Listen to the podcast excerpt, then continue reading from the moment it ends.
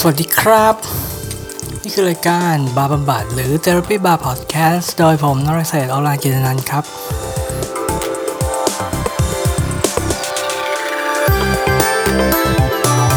วันนี้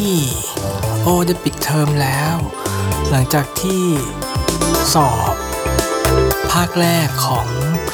ออวิชา CBT ที่ลงไว้ที่แพทยศาสตร์จุฬาเนาะก็ เออเพิ่งจะว่างเป็นครั้งแรกภายในตั้งแต่เดือนสิงหามาเลยวันอาทิตย์ คือเออก็รู้สึกแปลกๆเหมือนกันที่มีเวลาที่มีเวลาเป็นของตัวเองแล้วก็เลยอยากจะมารีวิวซะหน่อย เพราะว่าจริง ๆ แล้วพอตอนหลังจากเริ่มเรียน แล้วคือบางทีเราก็โพสต์ในเออ Facebook เนาะว่าเออเกี่ยวกับ CBT นั้นนี้ ฉะนั้นเวลาเราเจอเพื่อนอะ่ะเพื่อนก็จะถามว่า เออ แล้วเราได้เจอในสิ่งที่เราต้องการไหมที่เขามาเรียนจริงๆก็ไม่ใช่แต่พวกอาจารย์ที่ถามเราว่า เออ ถ้าทำไอทีมาแล้วมาเรียน CBT ทำไม จริงๆพวกเพื่อนเราที่อยู่ในวงการไอทีหรือวงการอื่นก็ถามเราเหมือนกัน อืม เออ แล้วเราเจอไหมล่ะ สิ่งที่เราตามหาฉะนั้นเนี่ยเราต้องขออารัมภบทก่อนว่าทำไมเราถึงไปเรียน CBT ตั้งแต่แรก เออ ถ้าสมมุติว่าใครไม่ได้ติดตามมาตั้งแต่หลาย episode ก่อน CBT เนี่ยมันก็คือ เอ่อ cognitive behavioral therapy เนาะมันก็เป็นจิตบำบัดเออเกี่ยวความคิดและพฤติกรรมอืมมันใช้ในทางจิตเวชซึ่ง เขามีไอเดียประมาณว่าความจ็บป่วยเนาะอย่างเช่นโรคซึมเศร้าอะไรเงี้ยมันไม่ใช่แบบเป็นแค่ความเศร้า มันมันมีบางอย่างในสมองด้วย ฉะนั้นเนี่ยมันก็เลยต้องการแพทย์ไงในการที่แบบวิจัยแล้วก็จ่ายยา แต่ว่าการบำบัดเนี่ยมันตอนหลังมันมีผล เพราะว่าเหมือนกับวิจัยเขาพบมาว่า ยามันช่วยได้เนาะแต่ว่า มันกลับมาเป็นใหม่เวลาที่หยุดยา ฉะนั้นเนี่ยมันต้องมีทักษะอะไรที่คนไข้อะต้องเอาไปใช้อืมไม่ใช่เฉพาะแต่ใน depression นะ ก็คือโรคอื่นๆ เกี่ยวกับจิตเวชด้วย เพื่อที่มีทักษะนี้แล้ว ถ้าหยุดยาก็จะก็จะไม่ก็คือเสี่ยงน้อยลงถ้าทำได้ ที่จะกลับมาเป็นอีก อืมตอนนี้ ก็ทำไมเราถึงไปเรียน CPT ตั้งแต่แรก ความจริงมันก็มีมันก็มีเหตุหลายอย่างรวมๆกันเนาะ คือตอนนู้นก็อายุ45ละแล้วเราจริงๆอะเราก็คิดมาสักพักแล้วว่า เอ้ย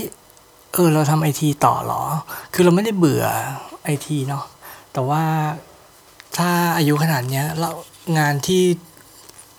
งานสำหรับเราอะซึ่งทีแรกเราเป็น iOS programmer อะ มันน้อยลงน้อยลงสำหรับคนอายุเท่านี้ แล้วก็เลเวลเงินเดือนเท่านี้ คือเด็กใหม่ๆ เก่งๆทำงานไวๆอึดๆ ตามเทคโนโลยีได้ทัน แล้วก็ที่สำคัญค่าจ้างไม่ได้แพงเท่าเราเนี่ยมันเกิดมาเยอะมากทุกวัน ฉันเนี่ยงานหลังๆที่เหลือให้เราตอนที่เราอายุเท่านี้มันก็จะไม่ใช่เป็นงานที่เราสนใจจริง ๆละฉะนั้นเราก็เออเราก็คิดแหละว่า อืมไหนๆตอนนั้นบริษัทเราปิด ริษัทที่เราอยู่มาห้าปีอะปิดปิดเราก็เลยมมีอะไรอย่างอื่นไหม ที่เราอาจจะสนใจ แล้วมันก็น่าจะเป็นการเปลี่ยนอาชีพอีกครั้งหนึ่งคนอื่นเขาลาออกเป็นครั้งสุดท้ายเนาะแต่วันนี้เรากะว่าเออจะเปลี่ยนอาชีพเป็นครั้งสุดท้ายเพราะเราก็เปลี่ยนมาสามสี่อาชีพแล้วตอนนี้คือเอาแล้วทำไมถึงมาเป็นเออมาเรียนจิตบำบัดที่แรกอะคือเราไม่เข้าใจ ว่าจิตบำบัดเนี่ยมันไม่ใช่การ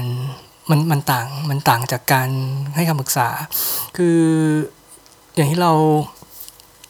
บอกก็คือเราค่อนข้างแก่ในวงการฉันเนี่ยก็ก็มีความอาวุโสระดับหนึ่งก็จะมีน้องๆหรืออะไร เข้ามาปรึกษาเวลาที่มีปัญหาเนาะเรื่องที่มาปรึกษามันก็มีมันก็มีหลายอย่างนะ คือเรา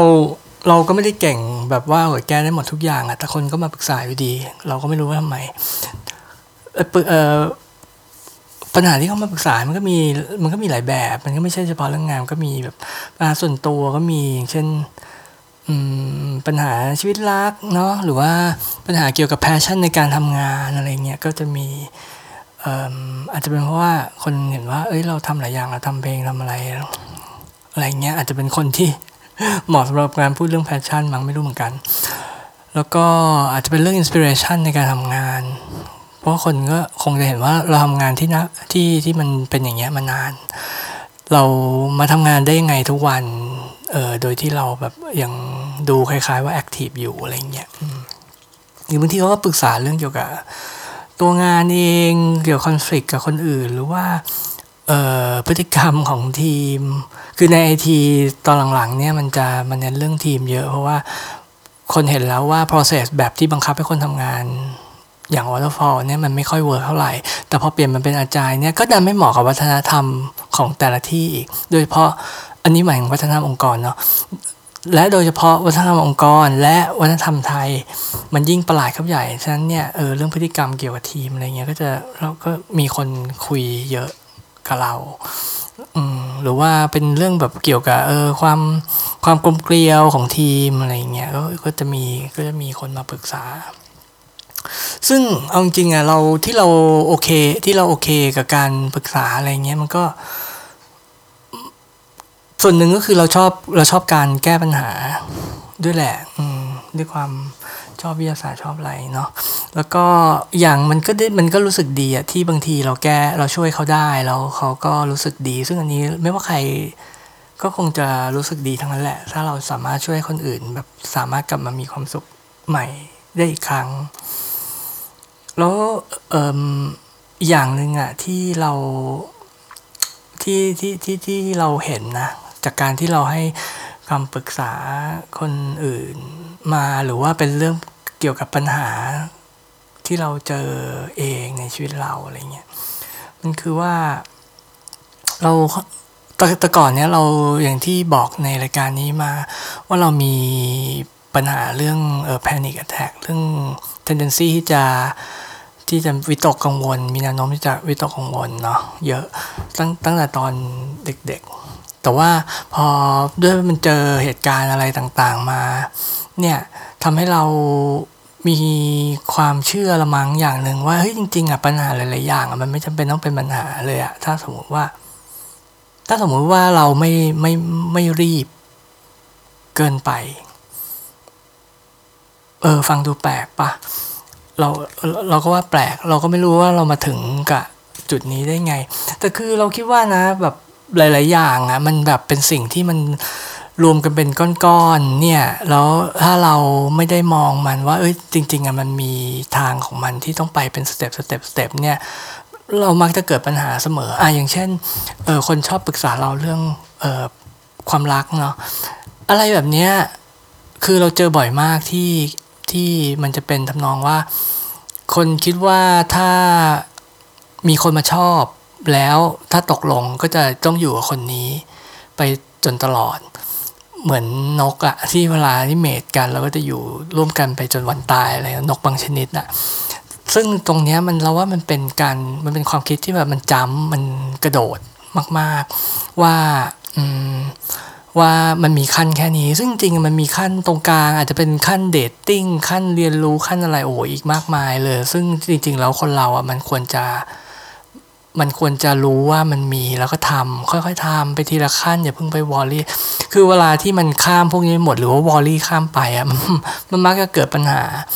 มานะสำหรับคนเออสำหรับสิ่งที่เรื่องราวที่เรามีคนเข้ามาปรึกษามันเป็นอย่างนี้หรือว่าเรื่องเกี่ยวกับงานนะก็เป็นอย่างเช่นว่าคนพอมันไม่มีโปรเซสเป็นขั้นๆอะไรอย่างเงี้ยมันธรรมดามากๆเลย โดยเฉพาะในไอทีที่คนจะทำงานแล้วเหยียบเท้ากัน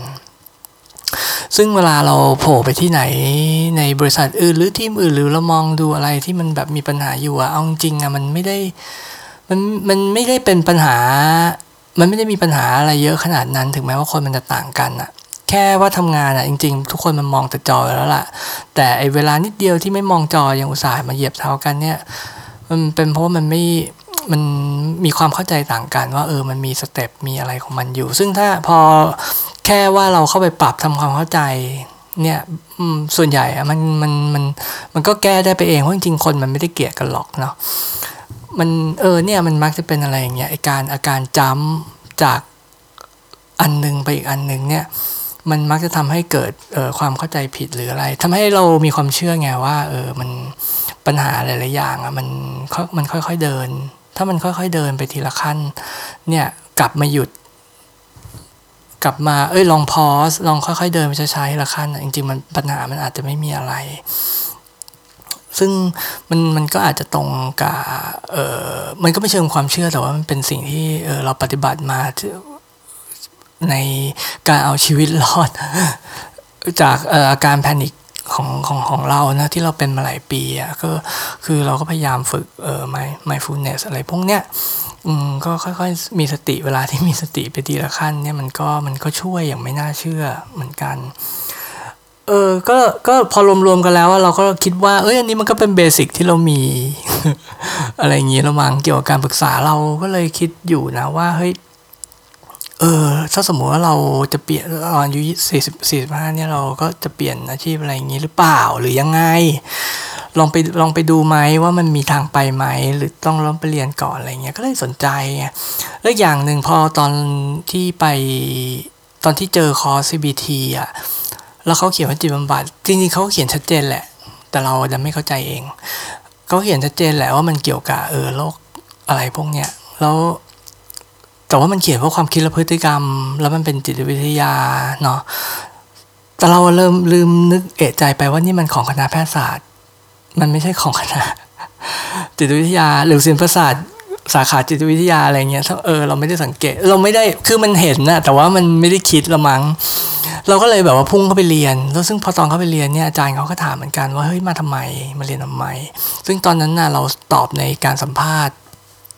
ว่าเออเราโอเคเราก็ไม่ได้รักษาคนไข้เราไม่ได้แบบรับปรึกษาเป็น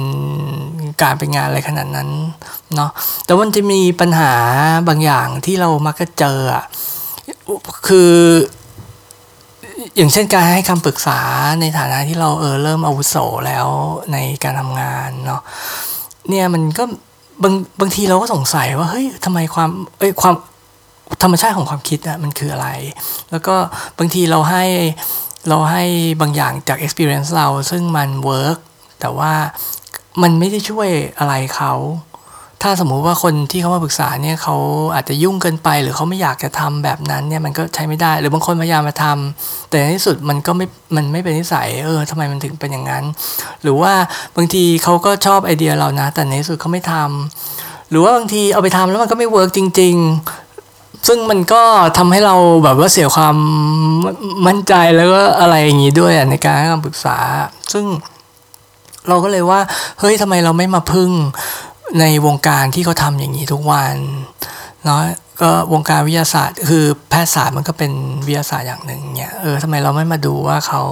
ว่าเขาทำยังไงกันอะไรเงี้ยซึ่งจริงๆตอนที่ไม่ได้บอกอาจารย์เนี่ยมันมันมันมีเหตุผลอีกหลายอย่าง เช่นว่าเออมันไม่ได้แบบ มี commitment ที่เออโหดร้ายอะไรมากขนาดนั้น เพราะว่าเพราะว่ามันเป็นคอร์สที่เป็นประกาศนียบัตรเนาะเออซึ่งมันก็ค่อนข้างเหมาะกับเราอะที่เรายังคิดอยู่อะไรเงี้ยเออนอกจากนั้นอะคือเราไม่ได้หมายว่ามันจะเป็นอะไร มันมันมันจะเป็นแพทยศาสตร์หรือว่ามันจะเป็นจิตวิทยา เอาจริงตอนนั้นเรายังไม่ค่อยรู้ด้วยซ้ำอะแต่ว่าเราพุ่งเข้ามาด้วยความที่ว่าเราก็ชอบเรียนรู้ พวกทูเกี่ยวกับการคิดอะไรใหม่ ๆ อยู่แล้วนะ หรือว่าเราต้องการเราชอบความเชื่อมโยงเกี่ยวกับความรู้ของศาสตร์ต่างๆ แล้วก็ชอบเรียนรู้ทักษะใหม่ๆ อะไรเงี้ย ฉะนั้นไอการที่แบบว่าจะเข้ามาเรียนอะไรใหม่อีกสักอย่างหนึ่งเนี้ยไม่ใช่เรื่องใหญ่สำหรับเราและอย่างหนึ่งมันเป็นเรื่องที่ เออเราได้เรา คือคือเราชอบผู้คนนะ คือเราอาจจะเราอาจจะชอบทำงานอยู่ที่อยู่คนเดียวก็จริง แต่ว่าจริง ๆ เราไม่ได้ชอบอยู่คนเดียวอะไรมากขนาดเราชอบไปทำงาน ไปเจอคน เราชอบผู้คน เพราะว่าเรารู้สึกเรารู้สึกว่าความแตกต่างของคนเนี่ย ไม่ว่าจะคนต่างอายุหรือว่าต่างเชื้อชาติหรือต่างวัฒนธรรมอะไรเงี้ยมันเราเรารู้สึก เออว้าวกับมันมาตั้งแต่เด็กๆแล้วความความแตกต่าง ซึ่งซึ่งไม่รู้สิ เรารู้สึกว่าไอ้ความแตกต่าง พอเราเห็นว่าคนเรามันแตกต่างเยอะมันรู้สึกว่าเฮ้ยชีวิตมันแบบมันเต็มไปด้วย possibility อะมันไม่ได้มีแต่แบบแบบเราอะหรือมันไม่ใช่มีแบบอย่างที่เราโตมา ซึ่งจริงๆตอนเด็กเราก็ไม่ได้แบบว่า โอ้ยมีความสุขอะไรกับ ที่โรงเรียนหรือว่าอะไรมากขนาดนั้น ชีวิตเด็กเราแบบค่อนข้างน่าเบื่อนะไม่มีเหตุการณ์อะไรเกิดขึ้นเท่าไหร่เออพอมันเห็นว่าข้างนอกมันมีความแตกต่างในโลกอะไรเงี้ยโดยเฉพาะผู้คนนะเออมันมันรู้สึกว่าไลฟ์มันชีวิตมันเต็มไปด้วย possibility ความเป็นไปได้เออมันมันเออมันรู้สึก positive อะแล้วอย่างหนึ่งพอเรารู้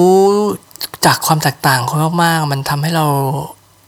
รู้ทางอ้อมนะว่าบางสิ่งบางอย่างให้เราคิดว่าเฮ้ยเราแปลกหรือเปล่า หรือว่าทำอย่างนี้แปลกหรือเปล่าอะไรเงี้ยจริง ๆ มันไม่ จริงๆไม่ว่าคนที่เราคิดว่าต่างจากเราขนาดไหน บางทีเขาก็ทำเหมือนกันอะไรเงี้ยมันก็แบบ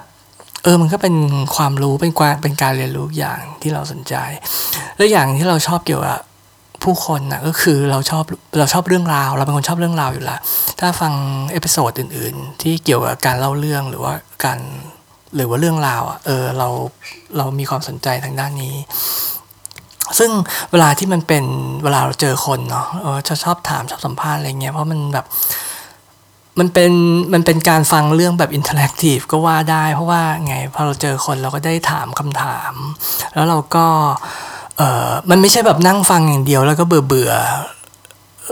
เราเราเราเราได้ interact ด้วยไง คือคือเราเราเบื่อนะ สมมุติว่าถึงเราเจอคนอะแต่ว่าเขาเป็นฝ่ายให้เราฟังเดียวอะโอเคเงี้ยเราเราก็เบื่อ แต่ถ้าสมมุติว่าเฮ้ยให้เราถามไปด้วยในสิ่งที่เราสนใจเกี่ยวกับเรื่องราวของเขาเงี้ยเออเราจะสนุก แล้วก็ถ้ายิ่งเฉพาะว่าเรื่องราวนะ มันแบบมันทำให้ มันกระตุ้นความคิดอะไรบางอย่างอะ่ะ มันมีจุดอะไรที่มันกระตุ้นความคิดเนี่ย เอ้ย เราจะชอบมากเลยมันเหมือนกับแบบว่าเวลาเราดูหนัง แล้วมันแบบ แล้วมันเต็มไปด้วย โอ้โห สัญลักษณ์อะไร หรือไอเดียปรัชญาอะไรที่ซ่อนอยู่เนี่ย เออ เราจะชอบอะเนี่ยก็เห็นได้เหมือนกันในใน episode อื่นที่เรา รีวิวหนัง ซึ่งซึ่งเอาจริงไอ้พวกอะไรแบบเนี้ยไอ้ความสนใจในเรื่องราวของชาวบ้านเนี้ยก็อาจจะเป็นเพราะว่าชีวิตเราค่อนข้าง ราบเรียบละมังอืมแล้วอย่างหนึ่งอะที่เราสังเกตในคนอะคือหลาย ๆ หลาย ๆ ครั้งที่พอเราฟังเรื่องเขาจบแล้วอะอันนี้มันก็ซ้ำกับที่เราบอกเมื่อกี้เนาะว่า เออเราเห็นนะ ว่าบางทีเนี่ยถ้าสมมุติว่าเขาไม่ได้ใช้ชีวิตอย่างเร็ว หรืออย่างหรือว่ายุ่งอะไรขนาดนั้นนะบางทีเรื่องราวของเขาว่าอาจจะจบดีหรือว่าหรือว่าดำเนินมาดีกว่านั้นก็ได้อะไรเงี้ยเออมันก็มันเหมือนกับเป็นข้อข้อสังเกตที่เรามักจะเจอบ่อยๆ เวลาเราฟังเรื่องราวของคนในหลายสิบปีที่ผ่านมาอืมแล้วคือโดยเฉพาะสงสัยอะเราคิดว่าด้วยการที่เราฟังแล้วถามอะไรเงี้ยมันมันคือมัน มันคือมันเป็นการแสดงความสนใจในการฟัง มันอาจจะทำให้คนน่ะรู้สึกว่าเออมาถามเราได้ หรือไม่เขาอาจจะรู้สึกว่าว่าเราตั้งใจฟังดีเขาก็เลยมาปรึกษา เราคิดว่างั้นนะ ซึ่งมันก็เนาะมันก็ยิ่งทำให้เรารู้สึกเฮ้ยถ้าสมมุติว่าบางทีพอถามแล้วเราช่วยเขาได้เงี้ยเรารู้สึกโอ้ยเหมือนกับเป็นฮีโร่ในชีวิตเขาขึ้นมาแบบช่วยเขาอะไรเงี้ยมันก็มันก็มันก็เป็นอีกอย่างหนึ่งที่ทำให้เราอยากจะเข้า ลองมาดูว่าเออการปรึกษาหรือการจิตบำบัดอะไรเงี้ยมันมันยังไงเหรอเราจะเข้าไปได้ไหม มันมีอะไรบ้างที่เราต้องทำอะไรอย่างเงี้ยอืมซึ่งจริงๆเราว่าเราค่อนข้างพร้อมกับอะไรแบบนี้นะ เราชีวิตเราไม่ได้แบบว่าซับซ้อนนะโดยตัวมันเองแล้วจริง ๆ เราก็มีแบนด์วิดต์เราไม่ได้แบบลำบากเรื่องอะไรที่แบบว่าต้องรับผิดชอบ มีดราม่าชีวิตอะไรเงี้ย คือต้นทุนชีวิตเราพอมีเหลือที่จะเออแชร์คนอื่น บ้างเป็นครั้งคราวอะไรเงี้ย เออถ้าสมมติว่าทำเป็นงานด้วยเงี้ย มันก็เป็นไอเดียที่ไม่เลว ถ้าสมมติว่าเราจะเลือกเลือกงานสายอาชีพต่อไป อืมเราพอเราพอเรามาเจอเขาประกาศว่าจะรับสมัคร CBT แล้วก็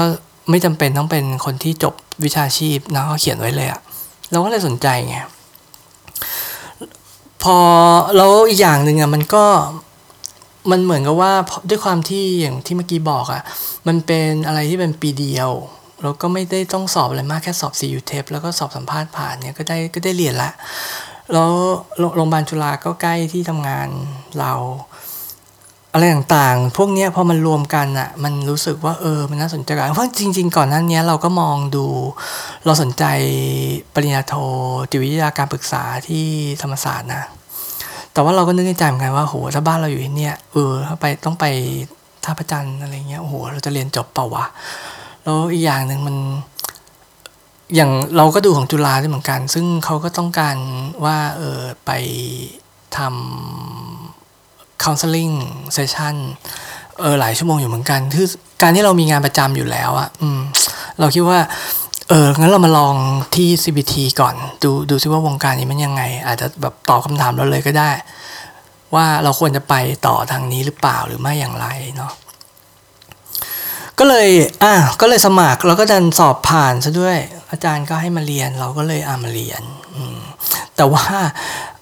ที่เราบทมาเนี่ยมันก็เป็นการปูเข้ามานะว่าทำไมเราถึงมาเรียนอแต่ว่าพอมาเรียนจริง ๆ แล้วล่ะ เราได้ในสิ่งที่เราต้องการหรือเปล่า ซึ่งเป็นเป็นคำถามที่เรามักจะถูกถาม เออ แล้วเราได้หรือเปล่า อืมคืออย่างหนึ่งที่ได้เลยอะนะ ไม่ใช่ไม่ใช่ได้ได้เข้าใจ ก็คือว่า เฮ้ยในวงในวงการเนี้ยเขาแยกกันว่ะ ระหว่าง จิตบำบัดกับจิตจิตวิทยาการปรึกษาหรือเทอราปีเนาะ versus counseling คือมันมีความหมายชัดเจนในวงการเหล่านี้เลย ถ้าสมมติว่าเป็นการที่เฮ้ยเกี่ยวกับทางการแพทย์อะไรอย่างเงี้ย มันจะเรียกว่าการบำบัดหรือเซราปีแต่ว่าถ้าเป็นเป็นจิตวิทยาการให้คำปรึกษาเขาเรียกว่า counseling เออ ซึ่งตอนนั้นนะเราไม่ ตอนที่เข้ามาเราไม่ได้ชัดเจนเรื่องนี้เท่าไหร่พอเข้ามาตั้งแต่ orientation เนี่ยโอ้โหวันแรกนี่แบบว่าเปิดโลกเลยจ้า ซึ่งขอบคุณอาจารย์มากที่ที่มี orientation เป็นรุ่นแรก อันนี้เราเป็นรุ่นที่ 6 แต่เขาบอกว่ารุ่นรุ่นก่อนๆนั้นเนี่ยคือไม่ไม่ไม่ไม่เคยมีการเรียนปรับพื้นฐาน ซึ่งเป็นประโยชน์มากสำหรับสำหรับเราที่ไม่ได้อยู่ในสายวิชาชีพพอเข้ามาถึงรู้ว่าเฮ้ยเทอราปีเนี่ยมัน มันเน้นไปทางด้านโรคด้วยซ้ำแล้วก็มันต้องเรียนเกี่ยวกับว่าเฮ้ยมีมันมีองค์ประกอบอะไรถึงจะเรียกว่าโรคนะแล้วโรคพวกนี้มันเกิดมาได้ยังไงอะไร มันจะเป็นวิทยาศาสตร์ทางการแพทย์เลยแหละ วันแรกมาเขาก็พูดถึงเออเรื่องโรคพวกเนี้ยซึ่งเอ้ยเราก็ คือเราก็ยังไม่ตอนเราก็ไม่รู้สึกตัวเท่าไหร่นะว่าจริง ๆ เรา อยากจะไปทางสาย counseling เพราะเราก็ไม่ได้นึกว่าเราจะต้องมารักษาใคร แต่ว่าเออพอเรานั่งนั่งฟังฟังไปเราก็พอตอนหลังก็เรียนเรียนมา เราก็คิดว่าเออมันก็เป็นมันก็เป็นศาสตร์ที่น่าสนใจมาก ๆทีเดียว อืมแต่ว่าไอ้วันแรกเลยเนี่ย ที่ไป orientation น่ะเราเราเราเราดันรู้สึกว่าอุ้ยตายละมันเป็นการรักษามันเป็นการแพทย์อะไรอย่างเงี้ยว่าเราไม่ใช่หมออะ เออเราก็มีความเราก็มีความเสียเสียเซลล์เล็กน้อยว่าเออเราต้องมารับผิดชอบ ถ้าสมมติเราทำแล้วเราทำเซสชันกับคนไข้จริง ๆ เราต้องรับผิดชอบนะกับกับกับสุขภาพของเขาเอาจริง ถึงแม้ว่าจะเป็นสุขภาพจิตก็ตาม ซึ่งบางคนอาจจะคิดว่ามันมันเล็กน้อยกว่าสุขภาพกายเนาะแต่แต่มันก็เป็นสุขภาพเหมือนกันนะแล้วเฮ้ยไอเรื่องเกี่ยวกับยาเนี่ยคือไอไม่รู้นะ คือเราต้องทำไหมวะอะไรอย่างเงี้ยเราก็รู้สึกว่าเออมันก็เป็น responsibility นะ แล้วก็ไอ้เรื่องที่เป็นแบบว่าไอ้เรื่อง confidentiality ระหว่างคนบำบัดกับคนถูกบำบัดที่เหมือนกับพวกทนายมีกับลูกความหรือว่าหมอมีกับกับคนไข้อะไรพวกเนี้ยคือเราไม่เคยทำอาชีพที่มันต้องมี confidentiality อะไรอย่างเงี้ยในอาชีพสายอาชีพเราอย่างเงี้ยมันคือเซ็นชื่อตั้งแต่แรกถ้าคุณไม่ทำแล้วคุณก็จะถูก คุณก็จะถูกฟ้องหรือถูกอะไรแบบง่ายๆอะ่ะ แต่ว่าคุณไม่ได้แบบถึงกับต้องเสียชื่ออะไรไปเลยในอาชีพคุณแล้วก็รู้ไลเซนอะไรมันไม่มีไลเซนการทำไอทีใช่ไหมล่ะ เออ เราก็รู้สึกว่า เฮ้ย อะไรวะ เออ รู้สึกเครียดขึ้นมานิดนึงพอที่เราได้ยินแล้วก็คือออวันแรกที่ orientation ก็มีอาจารย์เขาเข้ามาเหมือนกับปูพื้นให้เข้าใจว่ามันมีโรคเกี่ยวอะไรบ้าง อะไรมองเนี้ยมันก็โอ้แต่โลกนี่คือแบบว่าหนักอึ้งนั้นเลยอะเออ severe depression เนาะอาจทำให้คนฆ่าตัวตายได้หรือว่า คนมีเอ่อ hallucination คือแบบจิตหลอนได้ยินเสียงวับวับอะไรเงี้ย ซึ่งพอพอเราฟังเทปที่แบบจำลองเสียงหลอนเงี้ยเรารู้สึกโอ้โหหรอ เราจะช่วยเขาได้เลยหรอ อะไรมองเนี้ยเนาะหรือว่าคนที่แบบว่ามีปัญหาทางจิตเวชแล้วก็เออชอบ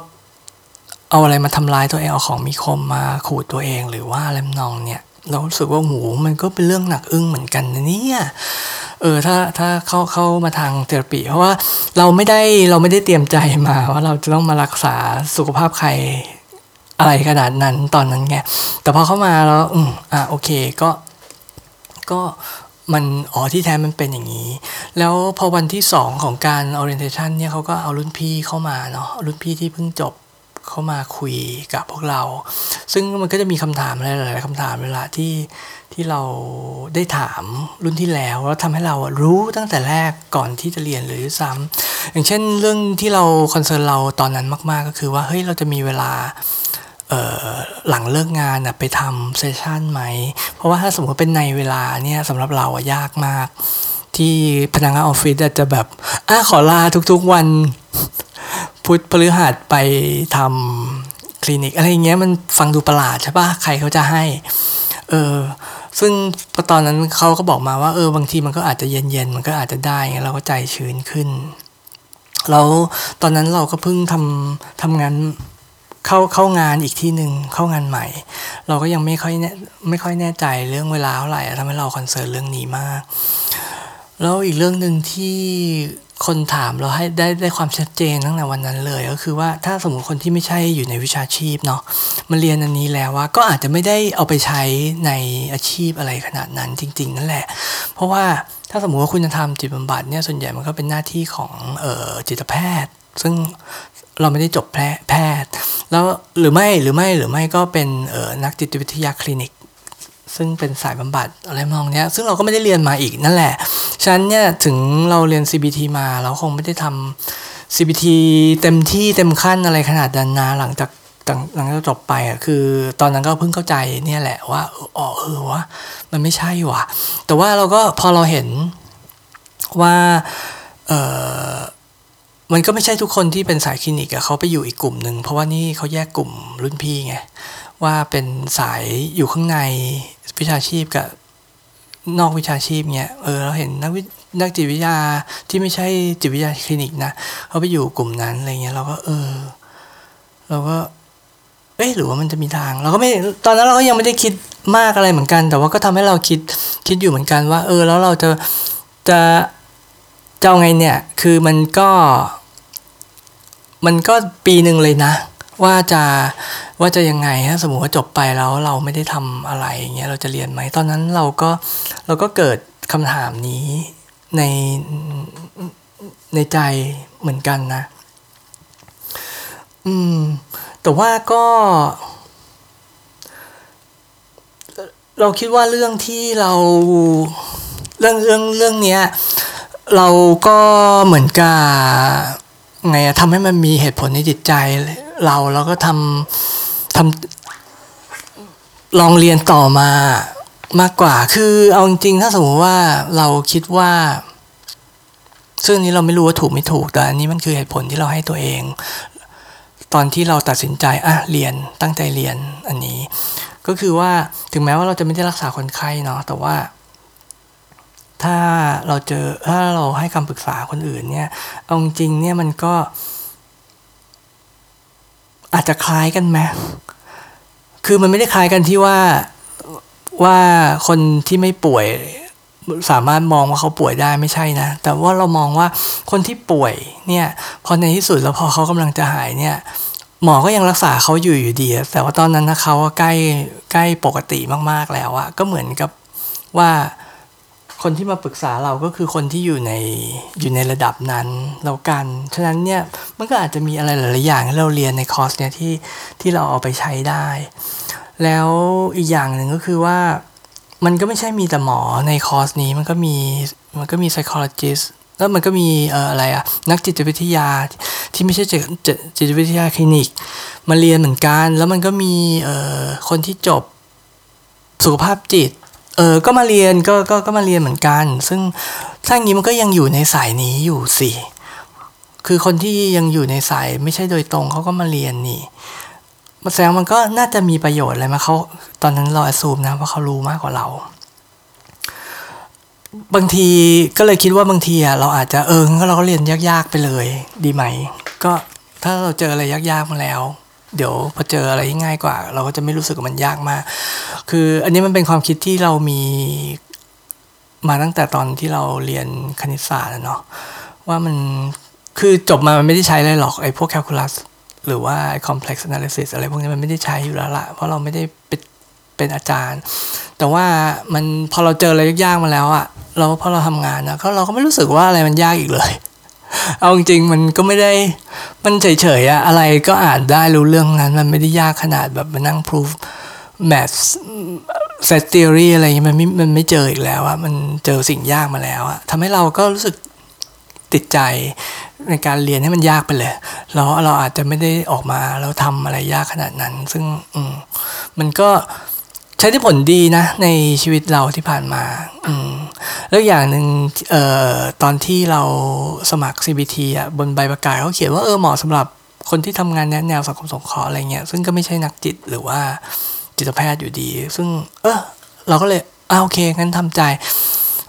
ว่าเราไม่วอรี่แล้วกันว่าออกมาเราจะมาทำ CBT จริง ๆ ไม่ได้ เราก็ไปเรียนเราก็ไปเรียนอยู่ดีตอนเนี้ยเราเออตั้ง ตั้งตั้งแต่ตอนที่วัน orientation เลยอะ่ะ ก็คือ เราก็ได้คุยกับน้องคนหนึ่งเลยแหละ ที่เขาเป็นนักจิต ซึ่งเขาเรียนจิตจิตปรึกษาเลยอืมแล้วแต่ของเขาจบที่จุฬาเนาะเออไม่ใช่อันที่เราสนใจธรรมศาสตร์เขาเขาก็เขาก็เล่าให้ฟังอะไรเงี้ย ซึ่งก็ทำให้เรายิ่งเออ มันก็ตอบมันก็ตอบโจทย์ที่เข้ามาเราคิดว่าจะมาเจอคนในวงการทำให้เราเข้าใจวงการนี้มากขึ้นว่า เออมันมี possibility อะไรบ้างอะไรเงี้ยเราก็รู้สึกว่า อืม ใช่ใช่ใช่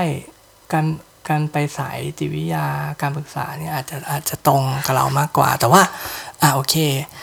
ก็ไหนๆเราก็สอบติด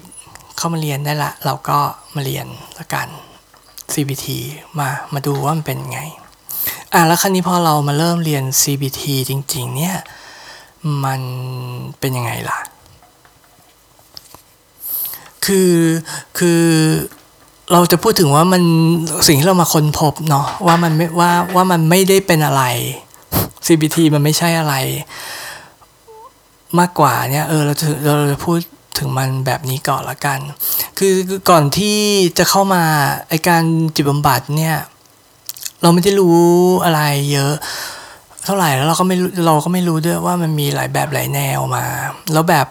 ที่ใช้ใช้กันมาอย่างพวกไซโคดนามิกหรืออะไรพวกนี้มันไม่ได้มีการวิจัยเ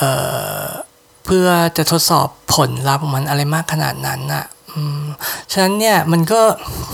คือสำหรับคนที่เรียนวิทยาศาสตร์มา คนที่เรียนคณิตศาสตร์มาอะไรแบบนี้พอมารู้ทีหลังอะเราก็รู้สึกว่าเอา้าที่คนเขาเชื่อเชื่อกันว่า แบบไปนั่งบนโซฟาแล้วก็มาเล่าเล่าให้หมอแล้วก็สะกดจิตหลับไปตื่นมาแล้วแบบเข้าใจทุกอย่างอะไรเงี้ย จริงๆ พวกนี้มันก็แบบ มันมันไม่มันมันเป็นเรื่องฟุกมันเป็นเรื่อง ไม่รู้สิมัน มันไม่ใช่วิทยาศาสตร์คือสำหรับเราอะไรแบบเนี้ยเออเราก็รู้สึก เอ้ยอ๋อหรอมันเป็นอย่างนั้นมาหรอตัวซีแต่ CBT จะบอกว่ามันมันไม่ใช่แบบนั้น เออ มันไม่ได้มีความแบบ มันไม่ได้มีความมีเวทมนต์อะไรขนาดนั้น เหมือนกับจิตบำบัดที่ที่ที่มันอาจจะมีเป็นสายอื่นนะเนาะเราคืออย่างก่อนเข้ามาอย่างเงี้ยมันเราก็เคยได้ยินแหละ เราก็เคยรู้พวกมายาคติเกี่ยวกับว่าพวกพวกนักจิตวิทยาหรือจิตแพทย์หรือนักจิตบำบัดเขา พอเขาเจอใครเนี่ยก็สามารถอ่านคนนั้นได้เลย โอ้โหสามารถอ่านหรือว่าคอนโทรลความคิดของมนุษย์คนอื่นได้ เพราะว่าพวกนี้เขาศึกษามาเขาเรียนมาเนาะหรือว่าเขาสามารถที่จะแบบเฮ้ยคนมีปัญหาอะไรเงี้ยเขาสามารถพุ่งเข้ามาบอกได้เลยว่า ปัญหาของคุณคืออะไรแล้วคนนั้นก็จะแบบอ๋ออ๋อเออใช่โอ้ชีวิตฉันนิพพานแล้วอะไรน้องเนี่ย ซึ่งมันมันมีเรื่องนี้แบบบ่อยๆ เป็นพล็อตในหนัง เออไอ้มายาคติพวกเนี้ย มันก็ไม่รู้สิ เราเรารู้แหละว่ามันมี แต่เราก็ดีใจที่พอเราเข้ามาแล้วอะมาเรียน CBT แล้วปรากฏว่ามันไม่ใช่อะไรแบบนี้เลย คือถ้าสมมติว่าถ้าสมมติว่ามันใช่นะ แล้วมันแบบว่า เอ้ย ให้เป็นแบบ เป็นแบบทายคนอะไรอย่างเงี้ย เราคง เราคงไม่ได้แบบมานั่งตั้งใจเรียนนั่งอ่านหนังสืออะไรเยอะขนาดเนี้ย เรารู้สึกว่าพวกนั้นมันไม่รู้สิมันใช้ intuition มากมากไปจนกระทั่งมันไม่สามารถเอามาใช้เป็น tool อะไรได้ คือการที่มันเอามาใช้เป็น tool หรือเป็นเครื่องมืออะไรได้เนี่ยมันต้องสามารถยังไงล่ะเอ่อเอามาทำซ้ำได้ได้ได้ผลซ้ำซ้ำซ้ำได้อย่างค่อนข้างมีประสิทธิภาพอะไรเงี้ย คืออาจจะไม่ได้ได้ทุกครั้งแต่ได้เป็นส่วนใหญ่อย่างเงี้ยเราเลยเชื่อ ซึ่งอะไรแบบนี้มันเป็นวิทยาศาสตร์ถูกไหม เออปรากฏว่าพอเข้ามาเรียนแล้วมันเป็นมันมีความเป็นวิทยาศาสตร์มากมากทีเดียวเลยแหละ ซึ่งเราคิดว่าบางคนที่มาเขาก็อาจจะรู้จิตบำบัดคนที่มาเรียนเขาบางคนเขารู้จิตบำบัดมากกว่าเรา เพราะว่าเขาอาจจะศึกษามาก่อนเขาอยู่ในสายสายอาชีพนี้ หรือว่าเขาอ่านมาหรือเขาไปเทรนมาเนาะบางบางคนเขาอาจจะผิดหวังกับ CBT นิดหน่อย ซึ่งพอมัน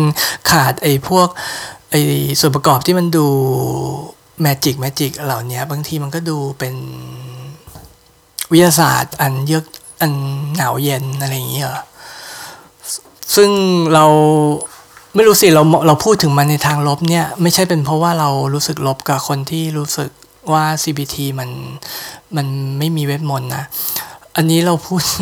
เพราะว่ามันเหมือนกับเวลาให้เราบอกคนว่าเราจบคณิตศาสตร์แล้วคนมักจะบอกว่า โอ้ยอะไร พวกนี้มันแบบเป็นเหตุผลนะคนเราใช้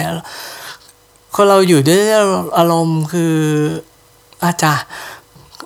เออมันมันก็ใช่แหละ แต่มันอยู่ได้ด้วยอารมณ์อย่างเดียวจริง ๆ เลย แล้วมันมีความสุขไหมล่ะคือมันก็ไม่ใช่ใช่ไหมมันก็มันก็มีปนๆกันแล้วจริงในคณิตศาสตร์อะไรเงี้ยโอ้มันเต็มไปด้วยเรื่องดราม่าอะไรมากมาย แล้วจริงๆมันก็ครีเอทมันเอาไว้สร้างแมจิกหลายๆอย่างในทุกๆวันเนี่ย ได้หลายอย่างโอ้ยโอเค นี่มันไม่ได้เกี่ยวกับอะไรกับ CBT อะกลับมากลับมา ตอนเนี้ยคืออะเราก็ดีใจที่ว่า CBT มันไม่ใช่เวทมนต์พิเศษเนาะที่แบบเอาไว้อ่านคนเปลี่ยนความคิดคนหรืออะไรเงี้ยได้ ซึ่งถ้าสมมุติว่าใครกำลังคิดอยู่ว่า เออจะเรียน CBT รุ่นหน้าดีไหมเราคิดว่าเออจะเข้ามาแบบเพื่อจะได้อะไรแบบเนี้ย พลังในการอ่านคนเห็นคนแล้วเข้าใจจิตใจเขาอะไรเงี้ยก็อาจจะผิดหวังก็อาจจะผิดหวัง อันนี้ก็ก็ถ้าสมมุติว่าต้องการอะไรแบบนั้น เราก็อาจจะไม่ค่อยจะแนะนำ CBT เท่าไหร่อะแล้วทีนี้ CBT เนี่ยที่เท่าที่เราเข้าใจในหนึ่งเทอมที่เราเรียนและทำมาเนี่ยมันคือยังไง CBT เนี่ยมันจริงๆมันเป็นมันเป็นทักษะในการเอาไว้ จัดการกับอารมณ์มากกว่า แต่ว่าในฐานะของคนที่มาเรียนเป็นผู้บำบัดเนี่ยคนที่จะไปเป็นผู้บำบัด CBT เนี่ยเขาก็นอกจากที่ว่าเขาจะรู้วิธีจัดการอารมณ์แล้วเนี่ยอีกอย่างที่เขาต้องเรียนก็คือว่าเขาจะถ่ายทอด skill เนี้ยให้คนที่ป่วยอยู่ได้ยังไง เพื่อที่ว่าหลังจากที่คนที่ป่วยเนี่ยเขากินยาแล้วเขาหายแล้วใช่ปะแล้วก็ทำอย่างนี้ไปเขามี skill ในการที่เขาจะดูแลตัวเองหลังจากนั้น ซึ่งมันไม่ต่างจาก เอออย่างเช่นเป็นไข้หวัดเงี้ย คนสมัยนี้ก็คือรู้แล้วว่าเออกินยาก็หาย แต่ว่าสิ่งอื่นที่เธอต้องทำด้วยอย่างเช่นว่า เธอต้องแบบไม่ไปตากฝนแล้วก็ไปนอนตากแอร์อย่างเงี้ย คือมันต้องมีทักษะด้วยไงถึงจะอยู่รอดจากไข้หวัด ซึ่งเออโรคจิตเวชอย่างเช่น พวกซึมเศร้าวิตกกังวลอะไรเงี้ยมันก็เหมือนกัน กินยาก็หายนะ แต่ว่า เอ้ยไปรักษาเดี๋ยวพอยาหมด หรืออะไรก็ตามเนี่ยเราต้องไปรักษาตัวเองเราต้องมีทักษะเนี่ย คนคนที่เป็นนักจิตบำบัด CBT อะก็คือต้องต้องมีทักษะในการที่จะให้ทักษะเนี้ยส่งต่อ ไปให้คนไข้เพื่อให้เขาไปอยู่เองได้ด้วย เออ แล้วไอ้พวกทักษะพวกเนี้ยมันค่อนข้างจะมีโครงสร้างที่เป๊ะๆอะไรของมันอยู่อะ มันไม่ใช่แบบว่าเข้ามาแล้วก็ อะเธอพูดพูดไป แล้วเดี๋ยวก็พูดขึ้นมาว่าเอออ๋อที่เธอคิดอย่างนี้เป็นเพราะว่าในอดีตเธอยิงนี่อะไรเงี้ยเหมือนในหนังอะมันจะไม่ใช่อะไรแบบนั้นเลยอะ CBT มันค่อนข้างจะแบบว่าโฟกัสกับปัญหาที่เขามีตอนนั้นเกี่ยวอารมณ์ของเขานะโดยเฉพาะที่อันสิ่งที่เขารบกวนใจอย่างรุนแรงอยู่อะไรนองเนี้ยแล้วมันก็จะมี มันก็จะมี step เป๊ะเป๊ะเลยอะว่าเออใน session หนึ่งทำยังไงยังไง ถ้าสมมติว่าปัญหาของวันนั้น มันเป็นเรื่องวิตกกังวลถ้าเป็นเรื่องโกรธเนี่ย step มันคือจะต้องยังไงต้องคุยกับเขายังไง หาเหตุผลยังไง แล้ววิธีแก้คือยังไงเนี่ยมันค่อนข้างมาเป็นแบบปั๊บปั๊บปั๊บปั๊บเป็น step แบบเป็นเหมือนเป็นอัลกอริทึมอะไรบางอย่างเลยทีเดียวเลยนะ ซึ่งตรงเนี้ยเออ ตอนที่เรียนเนี่ยเขาค่อนข้างจะไปทางที่ว่าคนที่เราจะเจอก็คือเป็นคนป่วย ไม่ใช่คนที่ไม่ป่วยฉันเนี่ยในใจเราตอนที่เรียนอะเราก็อ่าโอเค อันเนี้ยพวกหมอสอนเราอยู่ เราก็ เออเขาพูดถึงคนที่ป่วยอยู่ แต่ว่าสมมติว่าเราเอาเอาไปใช้อะไรเงี้ยเราก็นึกอย่างที่เราบอกว่า เออถ้าสมมติเขาเกือบจะหายแล้วอะคนที่ป่วยอะก็ เหมือนแทบจะเหมือนคนปกติธรรมดาที่ไม่ป่วย ก็เอาไปใช้ได้เหมือนกัน เพราะว่าไออารมณ์แบบอารมณ์เศร้า หรือว่าอารมณ์วิตกกังวลเนี่ยมันไม่ได้รบกวนแต่คนที่ป่วยนะมันก็รบกวนกับคนที่ไม่ป่วยด้วยเหมือนกัน แต่ว่ามันก็ใช้สามารถใช้เทคนิคเหล่านี้ที่จะไปประยุกต์ใช้ในการจัดการอารมณ์ของคนที่ไม่ป่วยได้เหมือนกัน เราก็เราก็เลยรู้สึกว่า เออไม่ว่ายังไงมันมันมันก็คุ้มค่าว่ะที่มันจะเรียนว่าไออารมณ์แบบเนี่ย เศร้าโกรธผิดหวังหรืออะไรพวกนี้คนเรามันเจอทุกวันน่ะ แล้วมันก็ไม่ใช่เป็นอารมณ์ที่แบบมีแล้วดี ถ้าสมมติเรารู้ว่ามืออาชีพเขาทำยังไงเพื่อจัดการมันแล้วเขาเคยวิจัยมาแล้วว่าทำอย่างนี้อย่างนั้นมันได้ผลนะทำไมเราถึงจะไม่อยากรู้ทักษะพวกนี้จริงปะแล้วอีกอย่างหนึ่งที่เราที่เราค้นพบเกี่ยวกับ CBT ก็คือว่าอันนี้อาจจะเป็นข้อเสียไม่มันไม่ใช่ข้อเสียนะ แต่เรารู้สึกเสียดาย ที่ว่าคือตอนแรกเราเข้ามาอะไรเงี้ยเราคิดว่าเออเราอยากช่วยคนอะไรอย่างงี้นะแต่ว่าพอเรา พอเรามาเรียน CBT แล้วปรากฏว่า เออเราไม่ได้เป็นฮีโร่ในเรื่องราวของใครแน่นอนถ้าเราใช้ CBT เพราะว่า CBT มันไม่ใช่เป็นอะไรที่แบบ เฮ้ยเธอไปบอกให้เขารู้ว่าปัญหาของเขาคืออะไรแล้วหลังจากนั้นชีวิตของเขาก็แบบดีขึ้น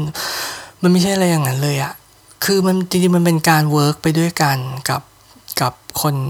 ไข้หรือคนที่เข้ามาปรึกษา ซึ่งคนที่เข้ามาปรึกษาเนี่ยเอาจริงๆอะทำต้องใช้พลังงานในการคิดในการทำมากพอๆกันกับคนหรืออาจจะมากกว่ากับคนบำบัดนะ ฉะนั้นเนี่ยจริงๆอะฮีโร่ตัวจริง ถ้าสมมติว่า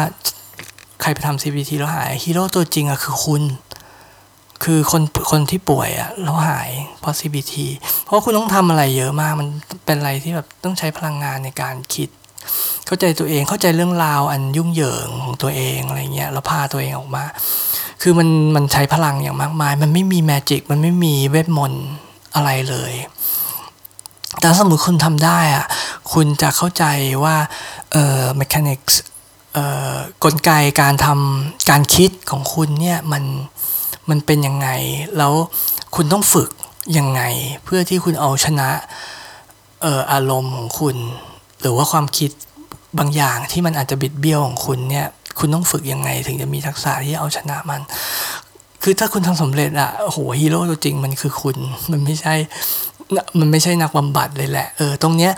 ก็เป็นสิ่งที่ต่างจากตอนที่เราเข้ามาแล้วเราคิดว่าเออเราอยากช่วยคนอะไรเงี้ย คือมันไม่ได้ช่วยอะไรขนาดนั้น ถ้าสมมติว่า ก็แค่เหมือนไกด์แล้วก็ให้เหมือนกันถ้าสมมติว่าเปรียบคณิตศาสตร์อีกทีหนึ่งเนาะก็จะเป็นการเหมือนกับเราเป็นครูของการเรียนแบบครูมอง ก็คือว่าเราไม่ได้โอ้ยสอนให้คนให้เด็กฉลาด แต่ว่าเราสอนทักษะให้เขาว่าทำโจทย์แบบซ้ำๆซ้ำๆไปเรื่อยๆ จนเด็กเนี่ยพอเจอโจทย์เนี้ยทำไปโดยธรรมชาติเลยว่า เออฉันจะแก้อย่างนี้ฉันเนี่ยพอไปถึงจริงๆอะ่ะมันจะทำข้อสอบได้เยอะมากแบบ 70-80%อะไรอย่างนี้เลยนะ ซึ่งอันนี้เป็นความสำเร็จของคุมองนะ เรา CBT มันจะเป็นอะไรคล้ายๆ อย่างนั้นมากกว่า มันไม่มีแบบมันไม่มีความ มันไม่มีแฟนตาซีอะไรของมัน ถ้าใครทำออกมาสำเร็จนี่ก็คือตัวคุณเองแหละพยายามเองจนคุณทำมันออกมาได้ เออ เออแล้วอีกอย่างที่เรารู้สึกเสียดายคือ CBT เอออันเมื่อกี้เราไม่ได้เสียดายนะ อันเมื่อกี้มันแค่แบบผิดคาดเฉยๆที่ว่าจะเข้ามาเป็นฮีโร่แต่ว่าปรากฏไม่ใช่มันเป็นไม่ได้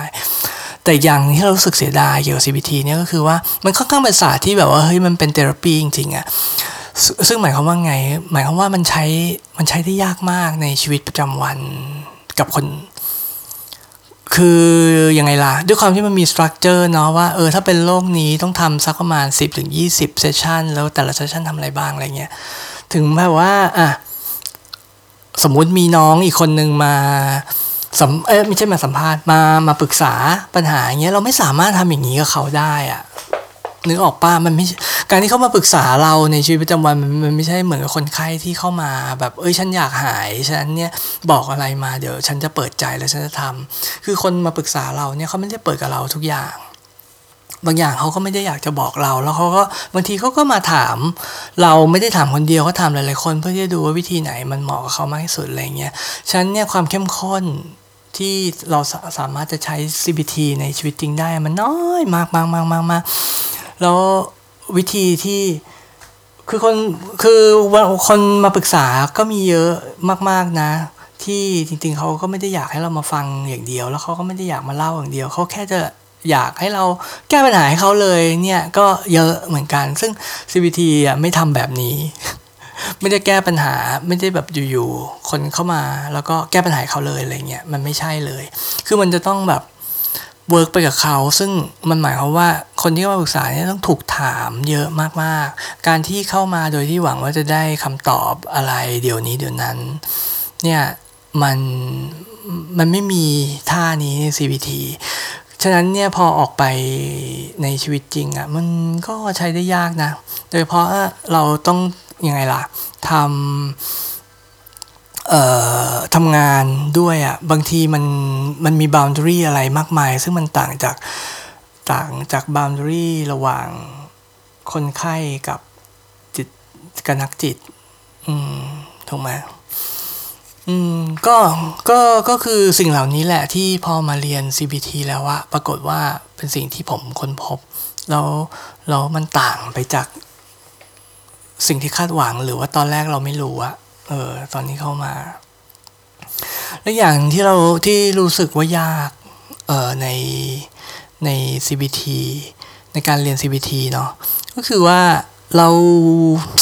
เรื่องการบริหารเวลา อืมเอาจริงด้วยเอ่อด้วยความที่งานเราเป็นงานออฟฟิศเนี่ยมันยิ่งทำให้ยาก เพราะว่าพวกหมอพวกนักจิตอะไรเงี้ยเขาเขาบางทีเขาทำงานเป็นกะเป็นไรฉะนั้นเนี่ย บางทีกลางวันเขาก็ว่างได้ หรือบางทีเขาว่างกลางคืน แต่บางทีเขาก็ต้องทำงานกลางคืน อะไรเงี้ยมันก็มี แต่ว่าของเรามันไม่ใช่ไงมันก็แบบว่าเอ้ยแปดโมงครึ่งเลิกห้าโมงครึ่งแต่ว่าระหว่างนั้นคุณออกไปไหนไม่ได้เพราะว่าในสัญญาของคุณคุณต้องทำงาน อะไรทำนองเนี้ยฉันเนี่ยถึงแม้ว่า ตอนแรกอะ่ะเข้ามาสมัคร CBT แล้วเขาบอกว่า เฮ้ย คุณต้องทำ20เซสชันนะ คุณถึงอย่างน้อยเราก็เอามาส่งเพื่อให้ผ่าน คอร์สนี้อะไรน้องเนี่ยแต่ว่าจริงเอาจริงอะ่ะมันจัดการเวลายากมาก 20 เซสชันมันไม่ใช่ว่าใช้เวลาแค่ 20 ชั่วโมง แล้วมันจบ เพราะว่าเออมันมีการ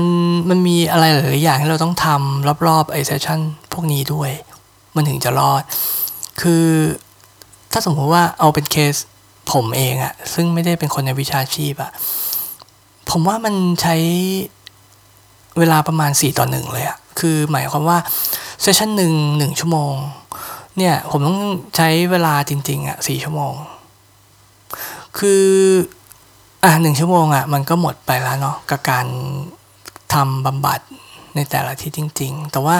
ด้วยความที่เราไม่ได้เรียนมาเนี่ยเราก็ต้องไปอ่านเยอะมากขึ้นอะก็อาทิตย์หนึ่งเราอ่านอาจจะอ่านได้หนึ่งถึงสองชั่วโมง อะไรก็ว่าไป แต่ว่านอกจากนั้นอีกอะเราต้องฟังเทป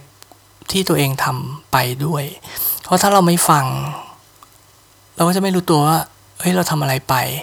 แล้วที่แย่ก็คือ เดี๋ยวพอมี supervision ก็คือว่าอาจารย์เขาจะฟังเราทุกเทปเลย เขาจะมีอาจารย์ที่อาศัยดูดูการบำบัดของเราอะ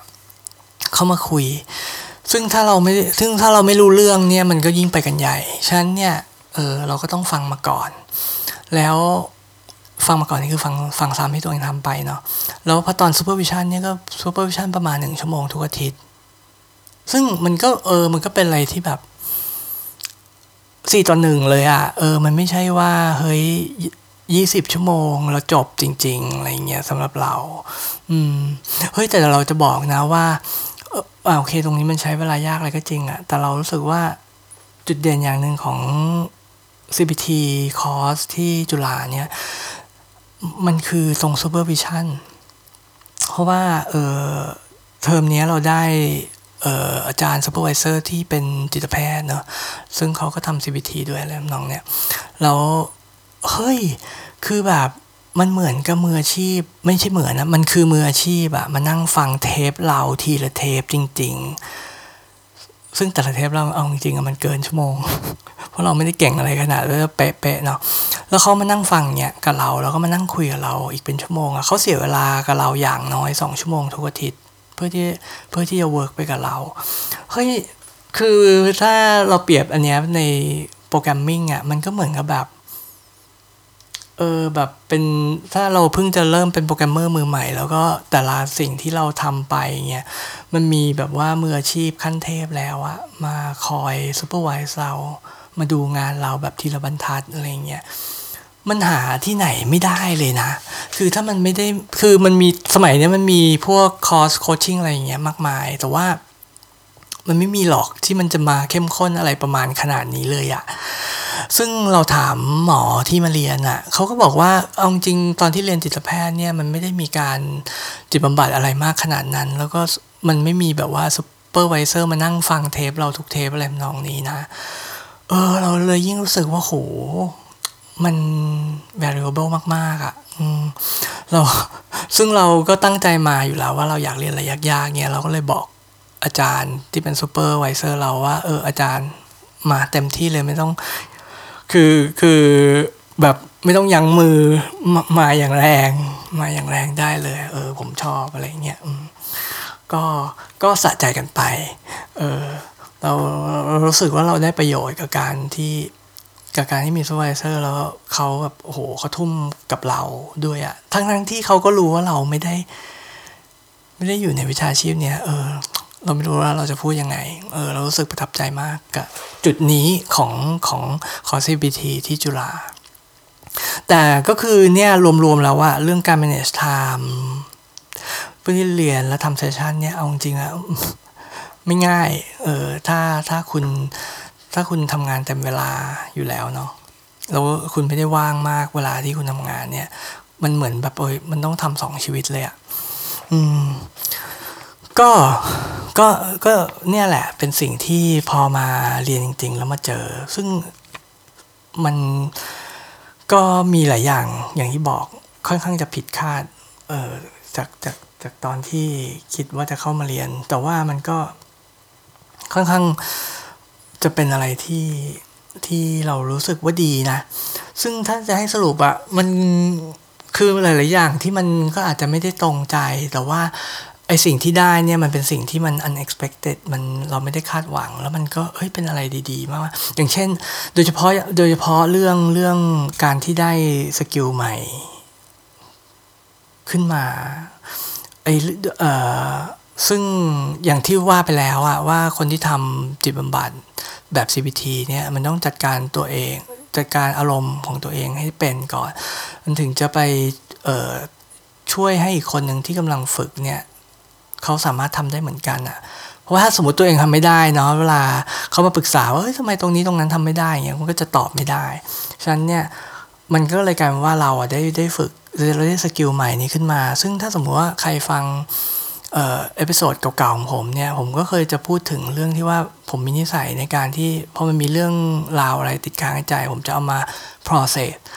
process มันอยู่แล้ว แต่ว่าด้วยความที่คราวนี้เรียน CPT แล้วว่าการ process อะมันแบบ มันเป็นระบบมากขึ้นแล้วมันมีแล้วมันมีวิทยาศาสตร์รองรับ แล้วมันก็เออมันคือมันรู้ตัวเลยนะ ว่ามันได้ผลมากมากขึ้นมาก แล้วมันก็ทำได้ไวมากมันไม่ได้แบบว่าต้องมานั่งเป็นหลาย ๆ วันเหมือนเหมือนแต่ก่อนเรียนอีกแล้วอะเออ คือคราวนี้คือบางทีมันก็แบบ บางทีมันก็ปรับเดียว ในใจอย่างได้เลย เขียนเขียนนิดหน่อยมันก็เออ มันก็ได้ละอืมซึ่งไออันนี้ก็เป็นเรื่องของ skill ใหม่ที่ได้มา ซึ่งดีใจมาก มันเป็น skill ที่ดีมาก ๆ อีกอย่างที่เรารู้สึกว่าเราได้ จากที่เนี่ยก็คือเรื่องออความสนุกในการเรียนรู้ เออเราเราเราชอบนะเรียนอะไรใหม่ๆ โดยเฉพาะเรียนเกี่ยวกับทักษะใหม่ ๆ แล้วพอมันเป็นการเรียนเกี่ยวกับ therapy อะมันเกี่ยวกับจิตบำบัดเนี่ยมันก็เราได้เราได้เจอคนแล้วเราก็ได้ฟังเรื่องราวที่น่าสนใจแล้วเราก็ซึ่งมันไม่ใช่เฉพาะแต่กับคนจากคนไข้ไงมันจะมีการ role playในคลาสเยอะมากๆ ซึ่งพอตอนหลังๆเนี่ยคนที่มาเรียนเขาเอาเรื่องจริงในชีวิตเขามา role play ด้วยเหมือนกัน ซึ่งมันทำให้เรา เอ้ยรู้สึกรู้จักเพื่อนๆในในคลาสแบบลึกขึ้นมากขึ้นถ้าสมมติคุณไปเรียนอย่างคุณไปเรียนโทร marketing หรือว่าคุณไปเรียนอะไรอย่างอื่นเนี่ยคุณอาจจะไม่ได้รู้จักเพื่อนของคุณในคลาสในในเลเวลนี้ฮะ นึกออกไหมเพราะว่านี่เป็นเลเวลของจิตใจเป็นเลเวลของอารมณ์ เรื่องที่เขาเจอมาในชีวิตเขาเป็นสิ่งที่ shape เขาเป็นเขาในวันนี้อะไรเงี้ยมันเออมันเป็นการเรียนที่น่าสนใจมากๆ แล้วอย่างนึงที่ค้นพบก็คือว่าเฮ้ย psychology มันมีหลายด้านว่ะคือหมายว่ามันมีหลายสาย แล้ว CBT เนี่ยเขาก็มาสายเกี่ยวกับความคิดและพฤติกรรม แต่ว่าคนที่คนที่เป็นยังไงล่ะ เป็นเจ้าพ่อสายเนี้ยเนาะ เออเขาเป็นเขาเป็นเออเขาชื่อแอรอนเบกแล้วเขาก็เป็นจิตแพทย์สายเอ่อ cognitive ก็คือเอ่อจิตวิทยาที่เกี่ยวกับความคิดเนี่ย เอ้ยเราว่ามันเป็นสายของจิตวิทยาที่มันทำให้เราสนใจมากๆซึ่งปกติเราสนใจอยู่แล้ว มาตั้งแต่ตอนที่เราเรียนคณิตศาสตร์แล้ว เพราะเพราะเราใช้ความคิดเยอะมากแล้วมองเห็นวิธีที่คนอื่นคิด แล้วเวลาเราเห็นเฉลย หรือการคิดเนี้ยมันทำให้เราสนใจ วิธีที่มนุษย์คิด วิธีที่มนุษย์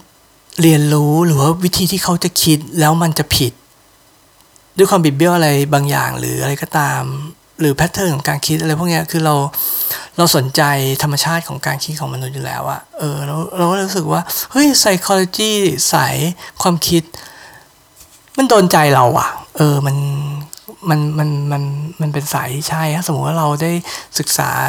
จิตวิทยาต่อไปเราก็คงมาสายนี้นะอืมแล้วก็อย่างที่เราเห็นแล้วเรารู้สึกสนุกอีกอย่างหนึ่งตอนที่มาเรียน CBT อะก็คือว่าเราเห็นวิธีที่วิชาแพทยศาสตร์แล้วเขาใช้ในการแก้ปัญหา ซึ่งมันค่อนข้างต่างจากไอทีมาก ซึ่งไอทีอะมันก็เป็นวิศวะอย่างหนึ่ง ถูกปะ programming software engineering พวกนี้เป็นวิศวะ ซึ่งก็เป็นการแก้ปัญหา แต่ว่าวิธีที่แก้ปัญหาของแบบในแพทยศาสตร์เนี่ยเขาเออเราตรงมันตรงใจเรามากกว่านะ คืออย่างที่เราพูดไปตอนต้นอะว่าเราคิดว่าเราเห็น pattern อะไรบางอย่างในชีวิตอะว่าบางอย่างถ้าสมมติว่าเราค่อนข้างเรา ไม่รีบเกินไปแล้วเรามองเห็นมันทีละ step ทำมันไปทีละ step เนี่ยบางอย่างอะมันจะไม่ต้องไม่ต้องมาเจอความยากลำบากไปเอง ซึ่งใน software engineering อะมันเหมือนกับว่าทุกอย่างมันจะต้องโอยเร่งรีบจะต้องรวบไปหมด การแก้ปัญหาหลายอย่างนี่มันคือการรวบ step ด้วยซ้ำซึ่งมันเรารู้ว่าในการทำงานนะเราต้องรวบ step ให้ user นะ แต่ว่า แล้วอันนี้มันเป็น value ของคนทำอาชีพนี้เนาะแต่ในใจเราเองอะเราไม่อยากจะใช้ชีวิตแบบนี้ เราอยากจะใช้ชีวิตที่มันค่อยๆเดินทางไปทีละ step ถึงเป็นการแก้ปัญหาเองก็ตาม เราก็อยากจะค่อนข้างจะใช้เวลากับทุกๆ step ทำทำมันไปอะ่ะซึ่งพอเราเห็นว่าในวิชาแพทยศาสตร์อะเขาค่อนข้างวิธีการแก้ปัญหาของเขาว่าเขามาทีละ step จริง คือถ้ายกตัวอย่างเช่นว่าเขาค่อนข้างจะสมมุติว่าเราพูดขึ้นมาว่าโกรธ เราก็ทำให้ชีวิตไม่มีความสุขเนี่ย เฮ้ยเขามานั่งดูอะว่า เฮ้ยในอารมณ์โกรธเนี่ยมันไปเกิดความคิดอะไร แล้วมันstep ที่มันอยู่ข้างในอารมณ์ซึ่งแป๊บเดียวอะอารมณ์โกรธมันเป็นอะไรที่มันพุ่งเนาะ แต่ว่าเขาเข้าไปมองมันว่า เออ มันมีความคิดอะไรเกิดขึ้น มันเป็นความคิดเรื่องอะไร พฤติกรรมแบบไหน หรือว่า เอ้ย ใน reaction ทางร่างกายเป็นอะไรคือเขาดูละเอียดมากๆ แล้วเวลาที่วิธีที่เขาแก้ไขปัญหาของมันนะเขาก็ไปมันทุก step เป็นที่ค่อยๆทีละ stepตรงไหนมีปัญหาเนี่ยเขามี plan ที่ attack มันหมด โอ้โห คือเออเรารู้สึกสนุกกับการเรียนอะไรแบบนี้มากมันเป็นการเรียนที่แบบ ละเอียดอะอืมแล้วมันไม่ใช่แบบว่า เฮ้ย ข้ามๆไปทำมันรวบรวบไปเป็น step เอ้ย เป็น step เดียวเลยแบบทั้งห้าสิบ step เนี่ยเอ้ยเหลือ step คือมันไม่มีไอเดียแบบเนี้ยในในในในทางการแพทย์ เออ มันค่อนข้างตรงกับสิ่งที่เราอยากวิธีที่เราอยากจะใช้ชีวิต เรารู้สึกว่า เออ เรียนแบบเนี้ยเราสนุกแล้วเราชอบ เรา เออ เราชอบมาก ๆ อืม แล้ว เอิมอะไรอีกนะที่เป็นสิ่งดีๆ นอกจากการเรียนและได้ skill ใหม่ ๆ อืมอีกอย่างที่เราได้อะจากจากการเรียน CBT มาหนึ่งเทอมอะเราคิดว่าถ้าต่อไปเราเราก็คงยังให้คำปรึกษาน้องๆหรืออะไรอย่างนี้อยู่หรือในงานที่ทำเนี้ยเราก็ยังโค้ชทีมจูเนียอยู่ เรา สามารถปรับใช้ได้เอาจริงๆละถึงแม้ว่า CBT เขาจะเน้นไปกับผู้ที่ป่วยเนาะแต่ก็อย่างที่บอกว่า เออมันก็ไม่ได้แบบต้องเป็นผู้ที่ป่วยหนักเสมอไป ซึ่งจริงๆ พอเขาป่วยน้อยอะมันก็คล้ายๆ กับคนที่ไม่ป่วยแล้วแหละ ซึ่งมันก็ใช้ได้เหมือนกันแล้วเออคือแต่ว่ามันก็มีมันก็มีความ แต่มันก็จะทำให้เราอะ มีสไตล์การให้คำปรึกษาต่างไปจากก่อนที่จะมาเรียนเยอะเหมือนกัน คือโดยเฉพาะในเราอยู่สายไอทีเนาะซึ่งแบบโอ้ยมันต้องแก้ปัญหาให้เดี๋ยวนี้เดี๋ยวนั้นทันทีอะไรเงี้ยซึ่งตอนนี้เราก็คงไม่ใช่แบบนั้นแล้วแหละ เราก็รู้สึกว่าจริงๆแล้วการแก้ปัญหามันก็สนุกแล้วมันก็ง่ายให้มันจบปัญหาไว้เนาะแต่ว่าเวลาเวลาที่ ซึ่งอันนี้เราเห็นมาตั้งแต่ก่อนแล้วแล้วมันเป็นปัญหาให้เราบอกอาจารย์ ตอนที่สัมภาษณ์ด้วย ว่าเฮ้ยบางทีพอเขารับโซลูชันเราไปอะมันทำไม่ได้ หรือเขาไม่ทำหรืออะไรก็ตามอะมันมันมันก็ถึงมี solution แต่มันไม่ได้แบบทำให้คน happy อยู่ดี หรือบางทีมันแก้ได้ด้วยซ้ำนะด้วย solution แบบนี้แต่คนก็ยังไม่ happy อยู่ดีฉะนั้นเนี่ยจริง ๆ แล้วอะมันมี step เว้ยก่อนหน้านั้นก็คือว่าจริง ๆ การแก้ปัญหา ให้คนที่มาปรึกษาเราอะมันคือจัดการอารมณ์ของเขาก่อน มันยังไม่ต้องไปแก้ปัญหาอะไรของเขาบางทีอะถ้าเราจัดการอารมณ์กันก่อนได้นะ ถึงแม้ว่าปัญหายังอยู่นะ มันยังมีความสุขขึ้นเลยนึกออกปะคือเราเราเราคิดว่าเออสไตล์การแก้ปัญการให้คำปรึกษากับคนอื่นของเราอะก็คงจะเป็นก็คงจะเปลี่ยนไปแหละเออหลังจากนี้ แล้วอย่างหนึ่งที่เออเรานึกขึ้นมาได้อะพอเราพูดถึงเรื่องนี้ก็คือว่าเราเราก็ไม่ต้องคิดไปถึงว่า เราก็จะไม่เครียดแล้วว่าเฮ้ยเออถ้าเราให้คำปรึกษาแล้วมันไม่ได้ผลหรือว่ามันไม่ได้ช่วยเขา หรือว่าเขาเอาไปแล้วไม่ทำเพราะว่าถ้าเราทำแบบ CBT เนาะเขาก็จะต้อง work กับเราด้วยอะ่ะเออเขาก็จะไม่ได้ใช้แรงเราอย่างเดียว เขาก็จะ work กับเราด้วยเป็น collaboration มากกว่า ซึ่งอะไรตรงเนี้ยเขาก็จะ value มันมากกว่า ซึ่งถ้าสมมติเขาไม่ได้แวลูตรงนั้นก่อนแล้ว แล้วเขาอารมณ์เสียจากเราไปก่อนที่เราจะคุยกันจบด้วยซ้ำอะก็โอเคก็วินวิน ก็ก็ไม่ก็ไม่เชิงวินวิน ก็คือไม่ได้อะไรทั้งคู่ แต่ไม่มีก็ไม่ได้รูสทั้งคู่ไงไม่ได้เสียเวลานั่งคุยกันจนจบแล้วก็ไม่ได้ทำซึ่งแต่ก่อนอะเอาจริงมันมีเยอะนะ ที่เออเรานั่งให้คำปรึกษานานแต่แบบเออมันเหมือนจะเขาจะไปทำแต่จริงมันก็ไม่อะไรทำนองเนี้ยมันก็แบบบางทีมันก็ อดไม่ได้เนาะเพราะเราก็เสียเวลาเราก็เสียความรู้สึกอะบางทีอืมแล้วมันก็แย่ที่ว่าเขาก็ยังมีปัญหาเดิมมาบ่นให้เราฟังอีก ซึ่งมันบางทีเราก็เออเรารู้สึกว่าก็จริง ๆ มันมี solution แล้วเราทำแต่ว่ามายังมาบ่นต่อทำไมอะไรทำนองเนี่ยมันก็แบบมันก็ไม่ดีไงไอการที่เราให้คำปรึกษาแบบแนวที่ CBT ทำอะมันก็อาจจะ workกว่านะ อืมเพราะมันจริงเป็นงานของเขาเอง แต่ตรงนี้เราก็ต้องทำใจไปว่า ว่า เออ เราก็จะไม่ได้เป็นฮีโร่ในสตอรี่ของใครไงซึ่งพอตอนนี้เราโอเคละพอเราเฮ้ยเออเราเรามาเรียน CBT เราเห็นเคส เราได้เจอคนไข้เราแบบเห็นเรื่องราวของคนอื่นนะเรารู้สึกว่า คนเราที่มีปัญหาจริง ๆ แล้วอะเขา ตัวเขาเองอะ่ะมันเป็นผู้กำหนดชะตาของชีวิตของเขาเองจริง แม้ว่าตอนนั้นนะเขาป่วยหรือเขาอะไรก็ตามอะ่ะเออ แต่ว่ามันอยู่ที่เขาอะมันหมอมันจับ คนไข้เอายากอกปากไม่ได้หรอก หรือว่าถ้าถึงทำได้เองก็ตามแล้วว่าพอเขากลับไปใช้ชีวิตอะแล้วเขาไปกลับไปทำพฤติกรรมเดิมๆให้ป่วยอะหมอมันก็ทำอะไรไม่ได้อยู่ดีอะ ฉะนั้นมันไม่มีฮีโร่ตัวตัวไหนในชีวิตของคนอื่นนอกจากตัวเขาเองว่ะ ฉะนั้นเราค่อนข้างปรงมาณจุดนี้ถ้าสมมติว่าใครจะมาปรึกษาเราหรือมาหาเราที่คลินิกแล้ว ถ้าสมมุติว่าเขาไม่สามารถเขาไม่อยากทำหรือเขาไม่สามารถทำเอ่อทักเอ่อทำทักษะเพื่อจะช่วยช่วยช่วยเหลือตัวเขาเองได้จากอย่างที่เราตกลงกันคุยกันนะเราก็จะไม่แบบตีอกชกตัวว่ามันเอ้ยทำไมเราทำไม่ได้อะไรอย่างนี้แล้วเพราะจริงๆอะมันเป็น งานนี้มันเป็นทีมเวิร์ก มันมันมันไม่ใช่ว่าโอ้หมอคนนี้เก่ง เอ้ยนักจิตคนนี้เก่ง แล้วนักจิตคนนี้จะช่วยทุกคนได้ มันก็ไม่ได้เป็นเป็นอย่างที่เราเข้าใจตอนแรกเสมอไป อืม ซึ่งก็อืมมาถึงตอนนี้ซึ่งเป็นตอนที่ยาวมาก โดยที่เราไม่ตั้งใจ เราก็รู้สึกว่าเอ้ยเรียนมาเทอมหนึ่งเนี่ย ถ้าพวกพวกสิ่งเหล่านั้นนะเป็น เป็นข้อดีอะข้อที่เรายังรู้สึกเสียดายและเสียใจอยู่ก็คือว่า เออเรา ในเมื่อเราเอา CBT ไปใช้ในฐานะเป็นนักจิต CBT ไม่ได้จริงๆ เพราะเราไม่ใช่หมอเนาะเนี่ยมันเราก็เราเราก็มีความเสียดายนะ เพราะว่า เออจริง ๆ ก็อย่างที่บอกเรารู้สึกว่าเรามีแบนด์วิดอะที่เราช่วยเหลือคนอื่นอะแต่แต่ตอนนี้เราก็ยังมีแบนด์วิดอยู่ แต่ว่าเราไม่คุริฟายเออเราก็ยังแอบแอบแอบเสียดายตรงนี้นิดนึง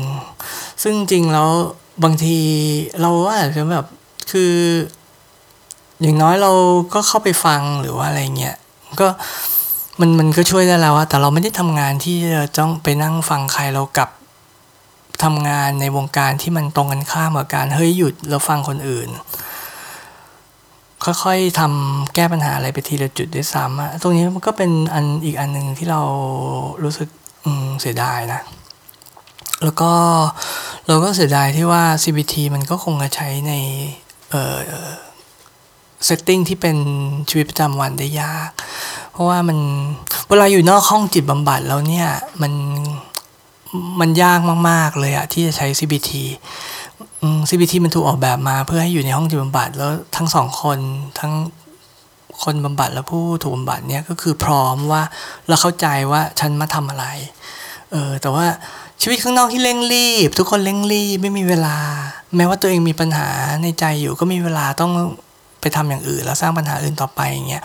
มันแบบไม่มีเวลาที่มานั่ง คิดและทำอะไรแบบที่ CBT สอนเราได้เสมอไปไงเออนี้ก็เป็นอะไรที่เราเสียใจ ฉันเนี่ยบางที สิ่งเราอาจจะกลับออกไปทำได้ในโลกความเป็นจริงของเราก็คือกลับไปนั่งฟัง